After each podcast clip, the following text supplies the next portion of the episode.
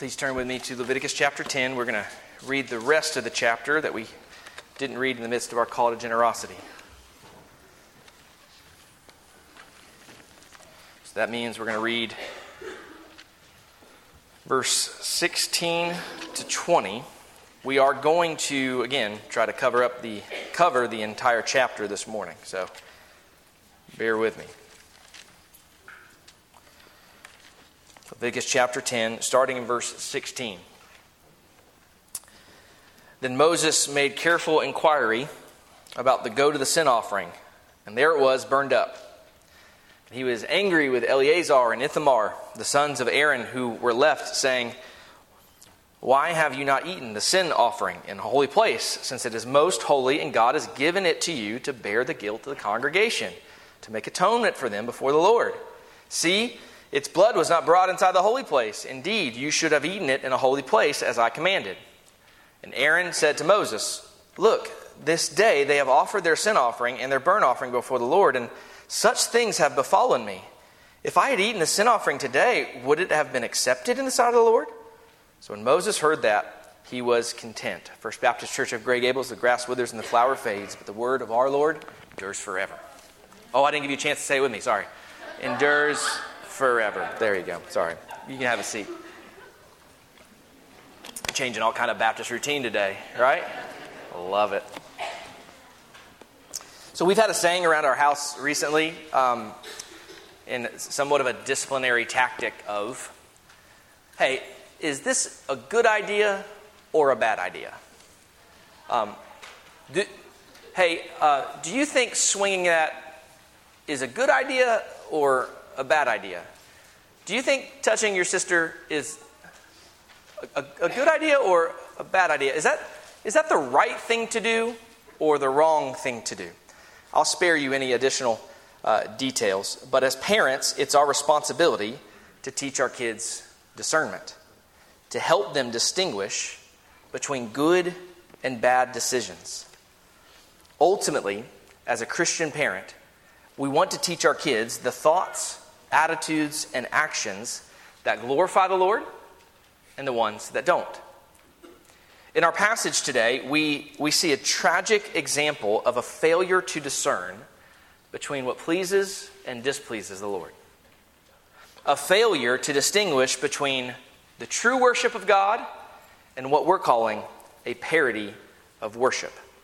A parody, you know, it's a, it's a, it's a caricature, it's an imitation or spoof of the real thing. In fact, that's the big idea of today's text. The priest, as the spiritual leaders of Israel, were to distinguish between true worship and a parody of worship. So, two weeks ago, if you were here, the last time we were in the book of Leviticus, we got on a plane. We took a little trip from Genesis to Revelation. We landed the plane several times until I forgot about the plane analogy, so it crashed and we had to repair it and take off again. But this week we're going to do an investigation.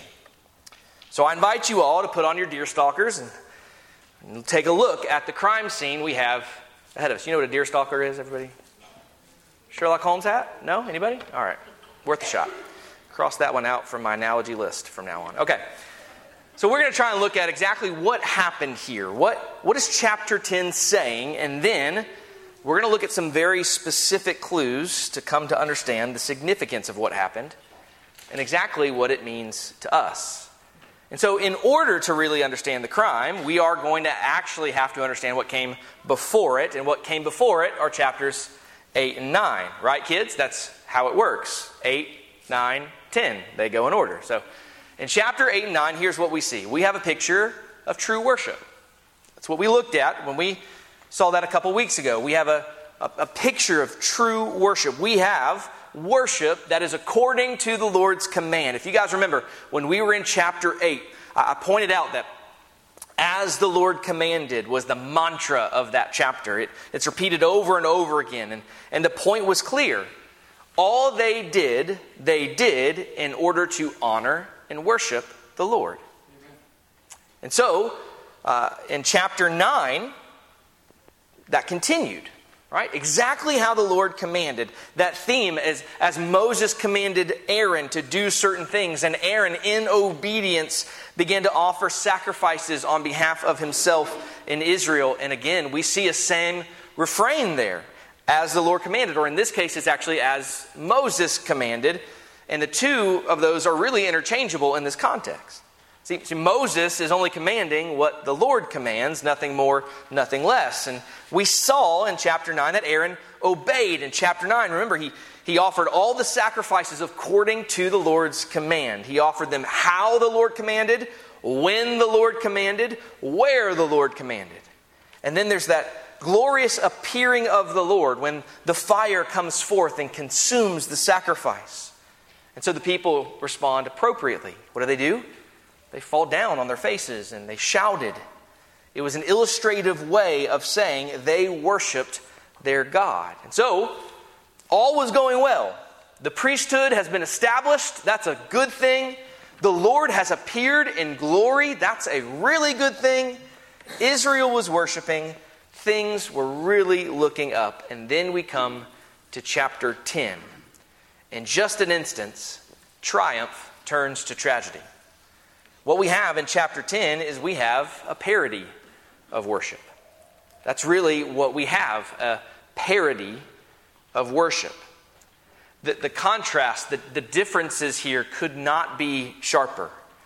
Remember, chapter 8 9, we see the refrain as the Lord commanded. That's important. It, it, we hear repeatedly. And what do we find in the very first verse of chapter 10? It says, Then Nadab and Abihu, the sons of Aaron, each took his censer and put fire in it, put incense on it, and offered profane fire before the Lord, which he had not commanded them. That, that should be the first clue that things have already taken a turn for the worse. At the end of chapter 9, we read about the Lord appearing in glory, consuming the sacrifice, communicating the Lord's acceptance of that offering. But what do we see in chapter 10? It's not the offering that's consumed with fire, but the offerer. The fire comes not in favor, the fire comes in judgment. And, and, this is a picture, again, of a parody of worship. This is worship offered to God that is really no worship at all. It's unacceptable worship, it's a cheap imitation, it's a spoof of the real thing. But how did this happen? How exactly did they get here? What exactly, as we're looking at this crime scene, investigating this, what took place? How did it happen? This is where we want to start to look at the text. Let's see if there's any clues as we might understand what exactly brought this on. And, and, and, listen, I'll be honest, we don't really know all the details beyond what's here in verses 1 and 2. There are, however, some other clues in the text, and outside of our text, they're going to help us understand. The first, I think, is in verses 8 and 11. In verses 8 and 11, you read that with me. The Lord gives this prohibition against the drinking of alcohol. This prohibition against the drinking of alcohol, that's probably our first clue. Specifically, they are not to drink any strong drink or wine before they enter the tent of meeting. They're not to come before the Lord that way. Now, did it strike anybody else as odd that that just took place in chapter 10 like that?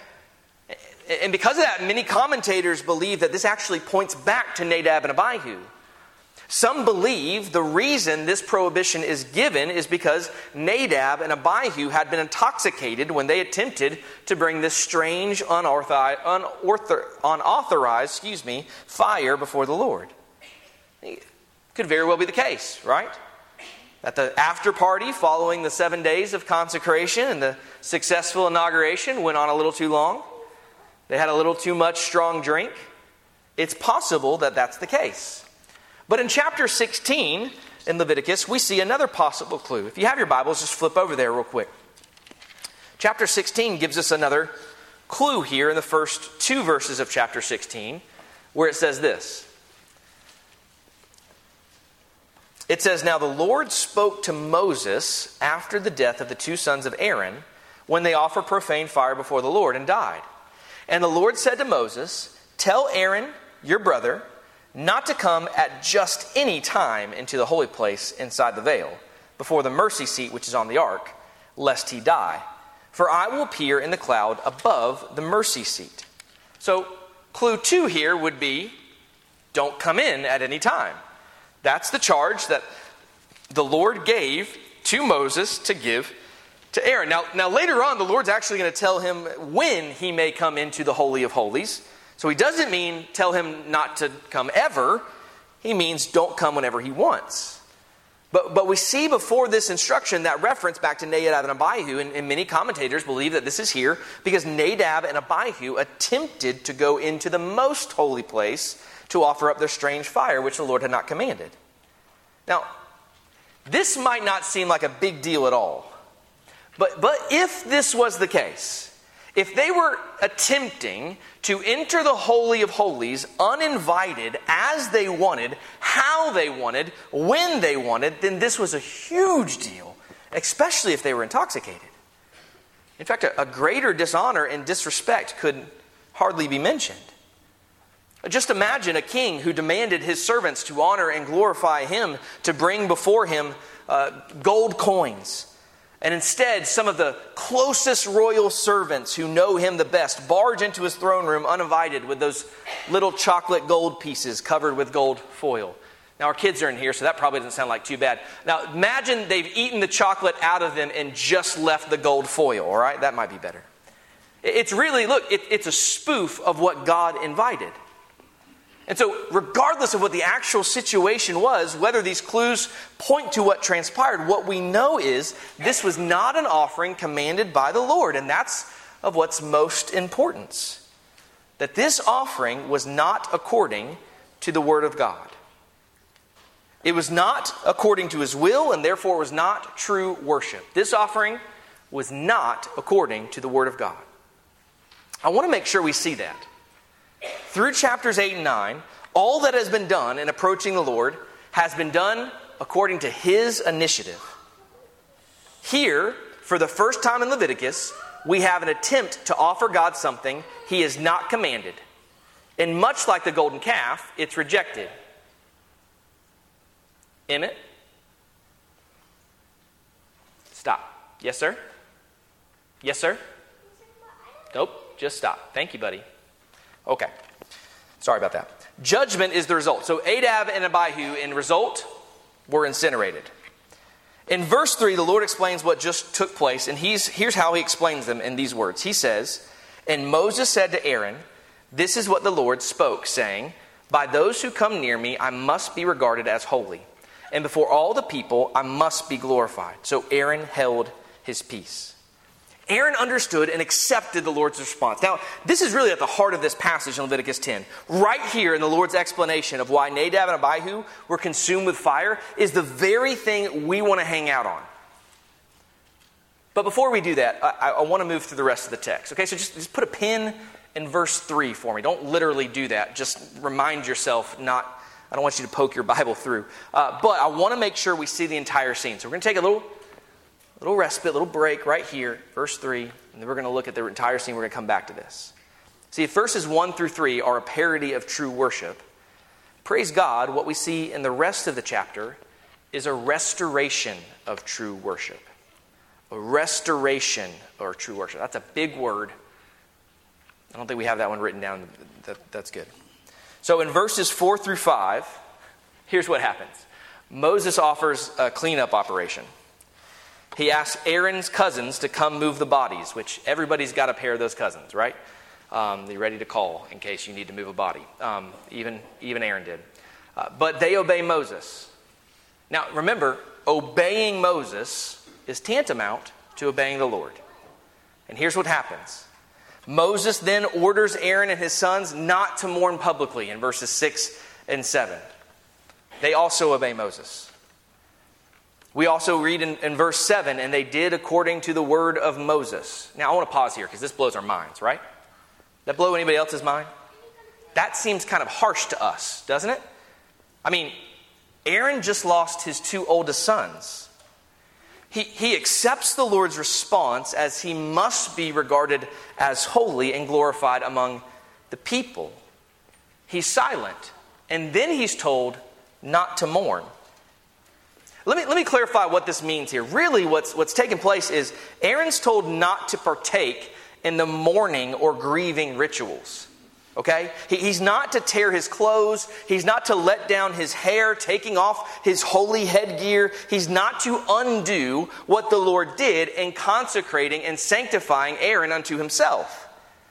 This does not mean that Aaron could not grieve. Does not mean that Aaron could not be sad. The Lord is not insensitive to his grief. Israel, as a nation, was to undergo the mourning and grieving ritual that was common to the ancient Near East. But partaking in the grieving ritual would have required Aaron to set aside his holiness and office before the Lord. They would have had to treat the Lord's holy thing with contempt, ripping their consecrated clothes and taking off their holy headgear, and that would have resulted in their death. It would have brought condemnation or wrath upon Israel. And as, as hard as this is for us to wrap our minds around, and it is, if we're honest, this is difficult, there was something more important even than going to Aaron's son's funeral. And that is offering true worship as the Lord commanded. Do we see that? I mean, look, Many of us will come to a text like this or others like it and will attempt to twist it or minimize it, maybe even turn back from following the Lord Jesus at this very point. And, and by the way, the Lord Jesus had this very point. In fact, Matthew chapter 8, verses 21 through 22, the reason I say that is because it would be turning back from the Lord Jesus. Look what happens in Matthew 8, 21 and 22. The Bible says, Then another of his disciples said to him, Lord, let me first go and bury my father. But Jesus said to him, Follow me, and let the dead bury their own dead. Later, he would say, in Luke 14, verse 26, If anyone comes to me and does not hate his father and mother, wife and children, brothers and sisters, yes, and his own life also, he cannot be my disciple. That, that's tough. I mean, is that hyperbole? Yes. Is it exaggeration for a bit of effect? Yes. We are not being commanded to hate father, brother, sister, or mother, but the point could not be clearer, and it's the exact same point made here to Aaron. There is something of far greater importance than our relationship, even with our own family, and any other relationship, and that is ultimately our relationship with the Lord. The, the worship and fellowship with the Lord is to be our highest priority and calling. Okay, verses 8 and 11, let's, let's move on. The Lord reaffirms Aaron's calling and reminds him of his primary task as high priest. He reaffirms his calling, reminds him of his primary task as high priest. This is actually of incredible importance, and we'll come back to this just like we will do in verse 3. So just put pins all over the place here now. Uh, the, the Lord only speaks twice in the entire chapter of chapter 10 of Leviticus, if you're paying attention. He speaks in verse 3 and verses 8 through 11. So, so we want to take note of that just hermeneutically, but for now I simply want to I want to point out here the Lord's unmediated response to Aaron. This is the only place in all of Leviticus the Lord speaks directly to Aaron without Moses present. The Lord is assuring him through this unmediated instruction that the sin of his sons does not or did not qualify him from the role of high priest. He's still the one. Aaron is still the one. And, and so we move on in verses 12 through 15. Moses reminds him, therefore, to finish his work according to God's word. They still needed to eat the grain offering as prescribed by the Lord. They, they needed to do that task because it had still been assigned to them. And then in verses 16 through 20, we see that Aaron honors the Lord by showing proper reverence for him and his commands. And I realized when we read this text at the beginning of the service, looking closely at those verses, you might be asking how I arrived at that conclusion.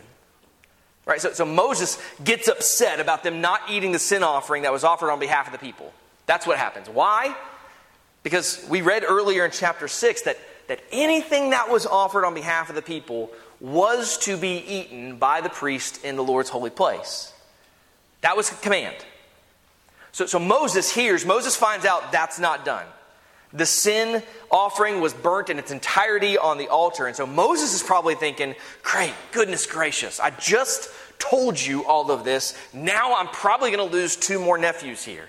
And so, so here we have this encounter between Moses and Aaron. And, and listen to Aaron's response in verses 19 through 20. And Aaron said to Moses, Look, this day they have offered their sin offering and their burnt offering before the Lord, and, and such things have befallen me. If I had eaten the sin offering today, would it have been accepted in the sight of the Lord? So when Moses heard that, he was content. We read that and we're like, huh? So, so here's what happened.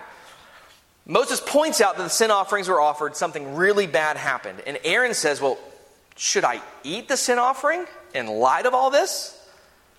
And Moses seems content with that answer. It, it appears we're missing something.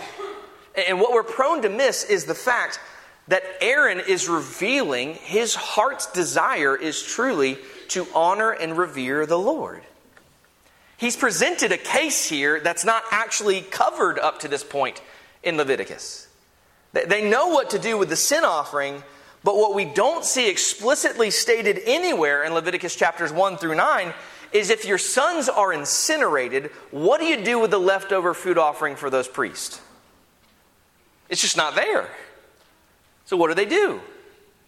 Aaron was pretty sure if that was the case, it seems like another sin offering or burnt offering was due before they were in a position to partake in that offering. So Moses approves because Aaron desires to do right by the Lord. See, Aaron is applying the lessons of the sacrifice in the absence of explicit directives. He knows the Lord is holy. He knows sin defiles.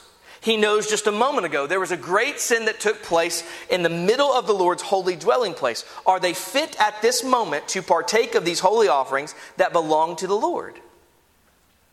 Maybe the best thing to do would be to dispose of them in a holy way, on a holy altar, in a holy place.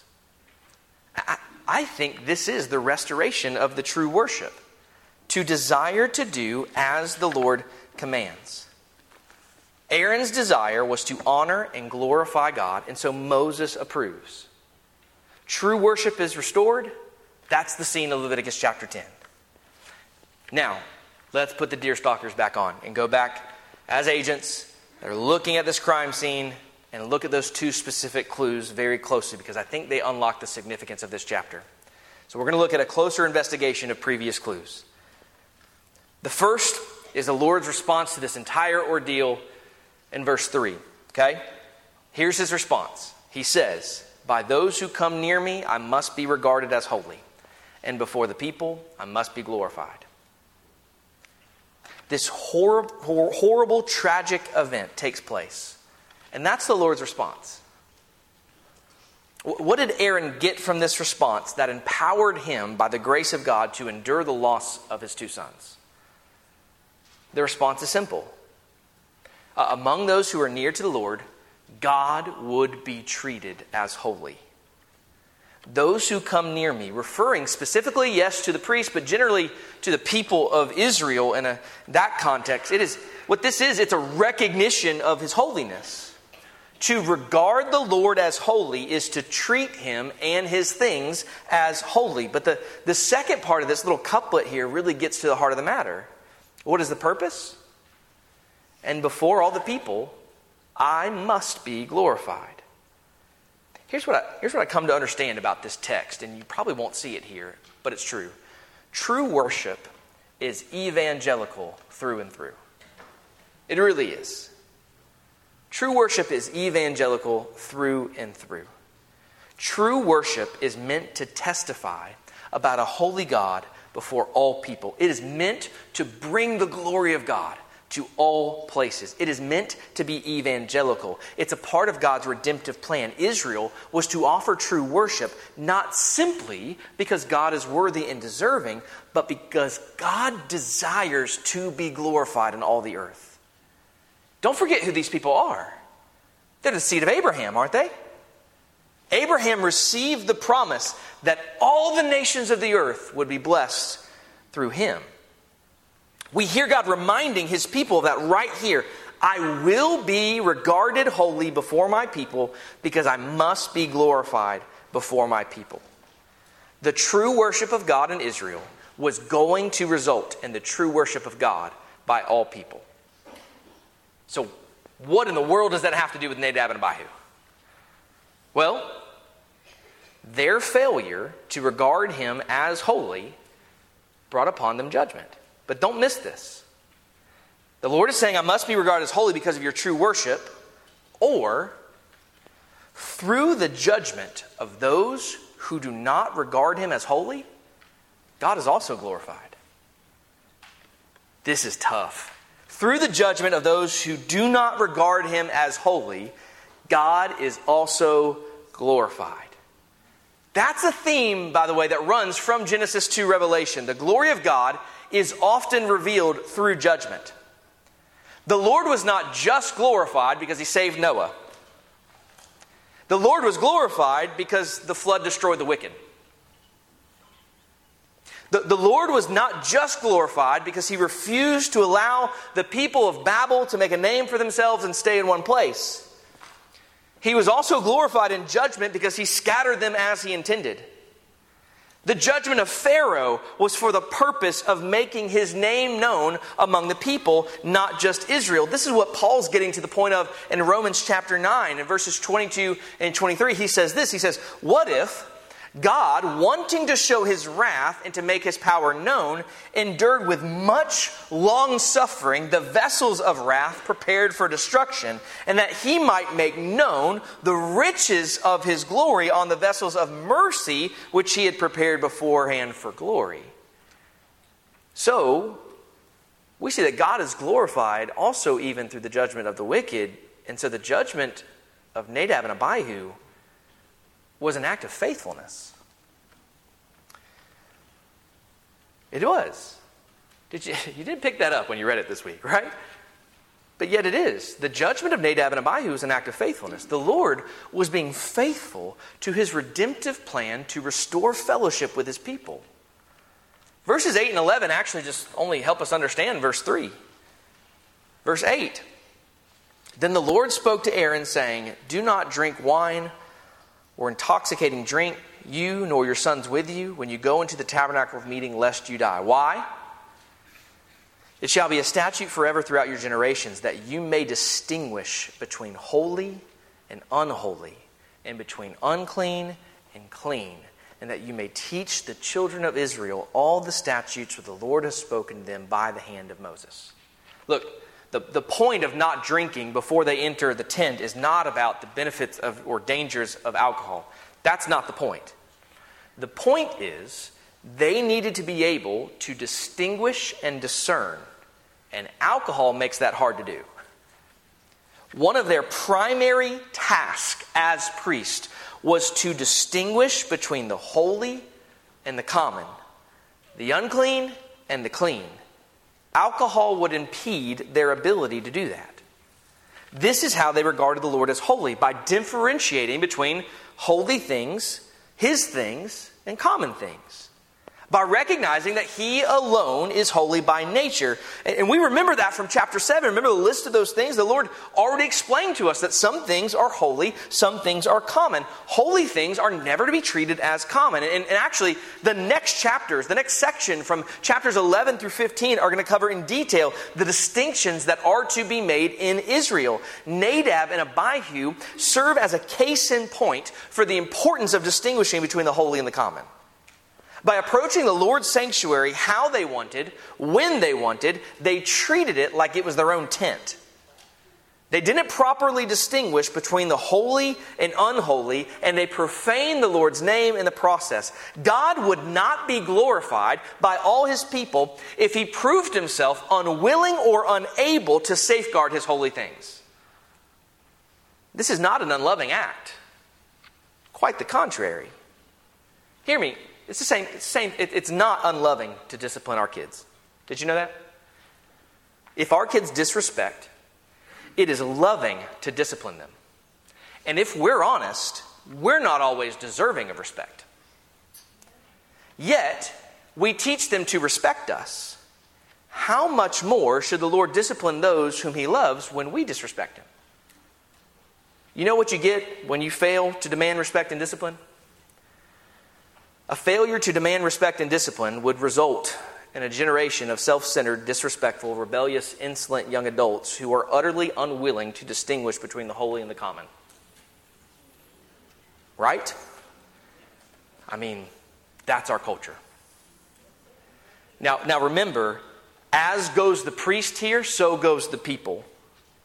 This is why the priest obeying the word of the Lord was of such importance. This is why the death of Nadab and Abihu was necessary. Mercy in this situation would not have been merciful. So the judgment of Nadab and Abihu was an act of faithfulness. The Lord was protecting his redemptive plan to restore fellowship with his people. And as we saw two weeks ago, Israel often traded that authentic worship of God for a parody of worship. Israel eventually not only fails to distinguish between the holy and the common, but eventually they fail to distinguish between good and evil. Isaiah reminds us of that in Isaiah chapter 5, in verses 20 and 24, where he says, Woe to those who call evil good and good evil, who put darkness for light and light for darkness, who put bitter for sweet and sweet for bitter, because they have rejected the law of the Lord of hosts and despised the word of the Holy One in Israel.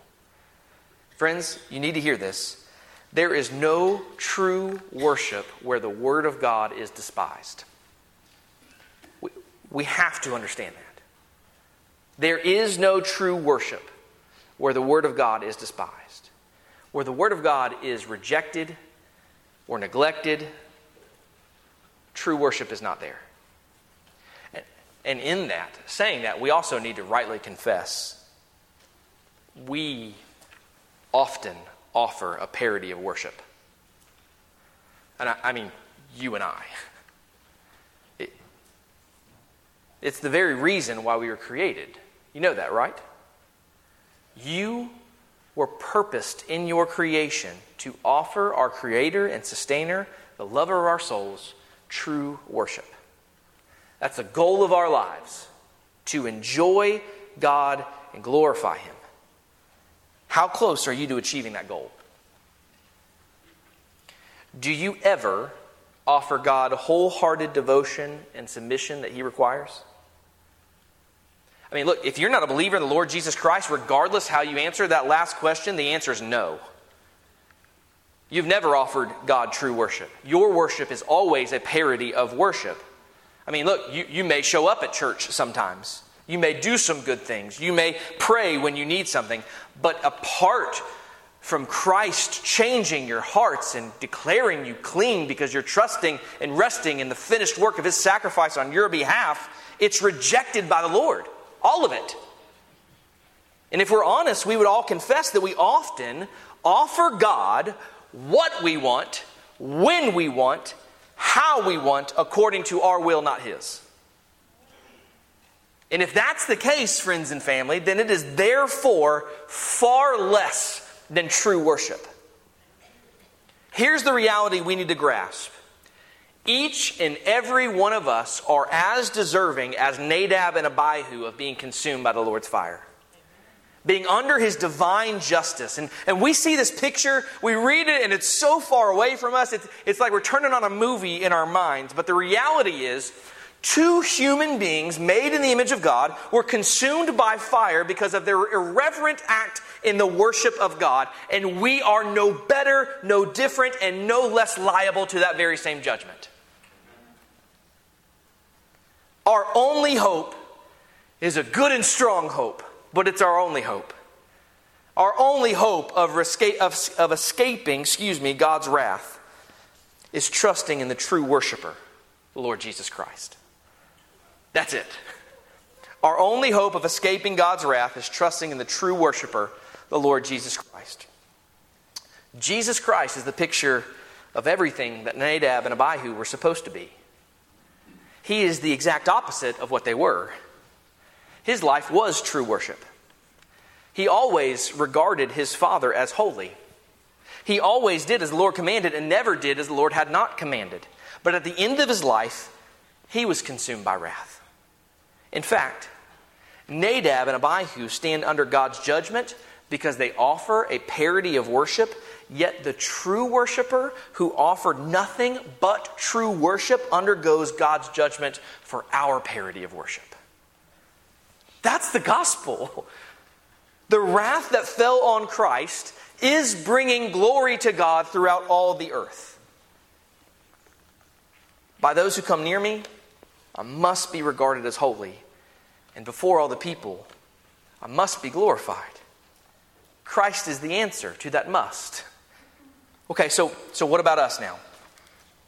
What is it about us? What about you and I and the people in this room? We read Nadab and Abihu, we read it as a narrative that's happened, that's crazy, that's, wow, it's nothing. So glad things are not like that in the new covenant. Praise God for Jesus. But what about us? What, what does this mean for us? What can we take away from this sermon? Does this mean that we're no longer responsible to bring true worship before the Lord? Certainly not. God seeks people to worship Him in spirit and truth. Got to go to John 4. We have to go to John 4, right? Remember what happens in John 4? Jesus is having this conversation with the Samaritan woman at the well. She's made a comment about him being a prophet. And, prophet, where is the right place to worship? Is it on the mountain in Samaria or back in Jerusalem? And the, the Lord makes this comment in verse 22 of John 4. He says, You worship what you do not know. We know what we worship, for salvation is of the Jews. But the hour is coming, and now is, when the true worshipers will worship the Father in spirit and truth. For the Father is seeking such to worship him. One of the only times where we see the Father seeking. God is spirit, and those who worship him must worship in spirit and truth. See, the Lord Jesus Christ not only to, came to redeem us from our parody of worship, but he also ensured that we would become true worshipers. Do you understand that? We are called to offer even a truer worship than the Israelites because we have the grace, the Spirit, and the full revelation of His Word to empower, instruct, and enable us to offer true worship. So we must worship Him in spirit Certainly. We must. That, that is all of us, our, our emotions, our mental faculties, that worship which makes your life a constant posture of complete dependence upon the Lord, a hatred for sin, a love of Christ, a love for your neighbor, a desire to honor and glorify God in all things. It can be overwhelming, can it? Can feel really big. It's, it's so big, it's hard to narrow it down to one thing that we just really need to work on this week. That's because it doesn't work like that. Because it's not you accomplishing a checklist, it's you being overwhelmed by the gospel of Jesus Christ. It's coming to the recognition that the radical redemption God the Father accomplished through the Son and the work of the Spirit is within you. To make you like His Son until Christ returns when we're glorified and we will worship truly forever and ever. Amen. It's to be overwhelmed with the gospel, but we're not only supposed to worship the Lord in spirit. We're also supposed to worship Him in truth. I want to emphasize this because this is exactly what chapter 10 does. There is no worship apart from the Word of God. And if we are to be a people who truly worship God, we have to be a people of this book. It is not an option. We must study it, love it, and apply it to our lives consistently. We must sit under it as our only authority. We must let the Holy Spirit do what the Holy Spirit does by working it, the Word, into our hearts, transforming us more and more into the image of the Lord Jesus Christ. That's what the Word does, by the way. That's what the Holy Spirit does, by the way. It never happens apart. Listen, there will never be anybody who comes to this book apart from the Holy Spirit and is transformed into the image of Christ. Never. It's not going to happen nor will anyone ever have the Holy Spirit and be transformed to the image of the Lord Jesus Christ apart from His Word. So, so let, me, let me just tell you if you think that you have some sort of spiritual plane where you've got the Holy Spirit and, and, and you're just all about feeling like you're doing better and better and better, but there's, there's no active engagement with the Word of God, there's no active confession over the sins that's revealed in your life through the Word of God or repentance according to the Word of God, then you're not being made into the image of Christ. He desires and decides to work through the Word. That's how. So, so a, a true image of somebody who's growing to the image of Christ is certainly someone who's growing in spirit, but it cannot be apart from growing in the truth. This is why, this is where we get messed up, right? This is why we want to measure how much you're studying the Word. We want to be, we want to be engaged with the time we spent under the Word. Because this is the means by which God grows you into the image of Christ. The two may never be divorced, ever. If we're faithful in the study of God's Word, praise God. If we're not, then I pray the Holy Spirit convicts you, giving an unquenchable desire to know Him in His Word. I want to close with Paul's words in Romans. This will be it. Romans 12, verse 1.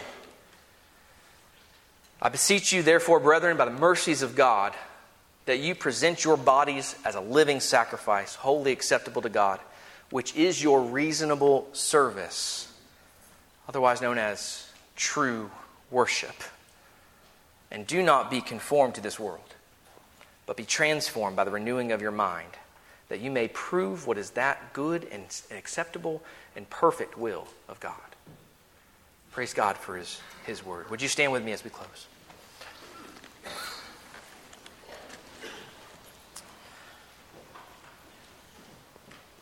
Gracious Father, there, there are many things that we could do with a with a message like this. I certainly pray you would protect us from discouragement, that you would protect us from attempting in our own strength to accomplish anything that would be pleasing to you. Yet I pray, Lord, that you would convict us of sin where it's needed. Lord, that you would draw us to the cross. Lift our eyes that we may behold the author and perfecter of our faith that we might keep our sights on the true worshiper, who endured the wrath we deserved for our parody of worship, that we might be able to offer you true worship. Father, make that a reality. We confess together that it's not. In its present state, it's not. But we also confess that you are a God who is able to do far above what we might ask or think. You are a God who is able to glorify himself in a church that is full of recovering parody worshipers. And we pray that you would do this in Jesus' holy name. Amen. Chapter 10. Um, and here comes the time of the invitation. Friends, it should be very clear. Um, you are either a recovering parody worshiper or you're a parody worshiper and you know it through and through and you just don't care. Um, and so, if you're in Christ, you are a covering parody worshiper. We all are struggling with that, what it looks like to offer our God the worship he deserves, a, a, a, true worship both in spirit and in truth. And the reality is we, we struggle, but the good news is we don't, we don't struggle separate from one another, we struggle together. And the beautiful thing about the local church is we, listen, you need to hear this. The beautiful thing about the local church is we get to struggle together. That is a gift. Um, and so, brothers and sisters, you are truly the family of God. And if you notice areas in your life where your worship is certainly more parody than it is spirit and truth, then please confess that to a brother and sister. I, I guarantee you will, um, you will be encouraged by their prayers for you and their love for you, their concern for you, the accountability that they can provide. And so take that time to confess to one another. I'll be down front to help you in any way, shape, or form that I can. But but if you're here this morning and, and maybe you hear that story of Nadab and Abihu and you think, they didn't deserve that. It's, it's just it's not that big a deal. Who, who is God to think he has the right? Then, friends, you are a parody worshiper and your worship is of self. And, and that's an issue because you were not created to worship yourself. Your worship of self is a result of your sin. It is a rejection of the good and righteous God who is deserving of every bit of your worship. But the beautiful thing is, hear the gospel this morning. There is one who came, despite your inability in your sin to offer true worship, who came to offer perfect worship to his Father forever. And he bore the wrath that you deserved because of your imperfect, false rejection of worship. And in that, he gives you his status as the true worshiper. So now you can come into the house of the parity of worshipers with all of us, and you can know that despite our inability to offer true worship, we are sons and daughters of the King who will be received into his kingdom as if we were true and perfect worshipers. It's called grace. It's something that you cannot earn and did not deserve. And it comes through the life, death, burial, and resurrection of our Lord Jesus Christ, who is our King. And this salvation, this peace with God, it's offered to you through the gospel, which we heard today. If you would but repent of your sins, that is, turn away from a lifestyle of worshiping self and instead worship the King and trust in the finished work that He completed on your behalf on the cross, then you today, you today can be saved. Friends, we'll all face the Lord one day. I would rather face Him covered in the blood of His Son, the righteousness of His Son, than face Him with whatever parody of worship I have to offer. Pray that for you as well. And if that's you today, if you're convicted, if the Lord's spoken to you and you want prayer, encouragement, or a deeper understanding of what the gospel is, or even to receive Christ, maybe that's something you've done. The Spirit's convicted of you of that, and even right now you're confessing your sin, asking the Lord to save you, then we'd love to hear about it. And we'll be down front to offer any counsel that we can. Myself will be down front, a couple of our deacons will be down front. We'd love to pray with you and minister to you.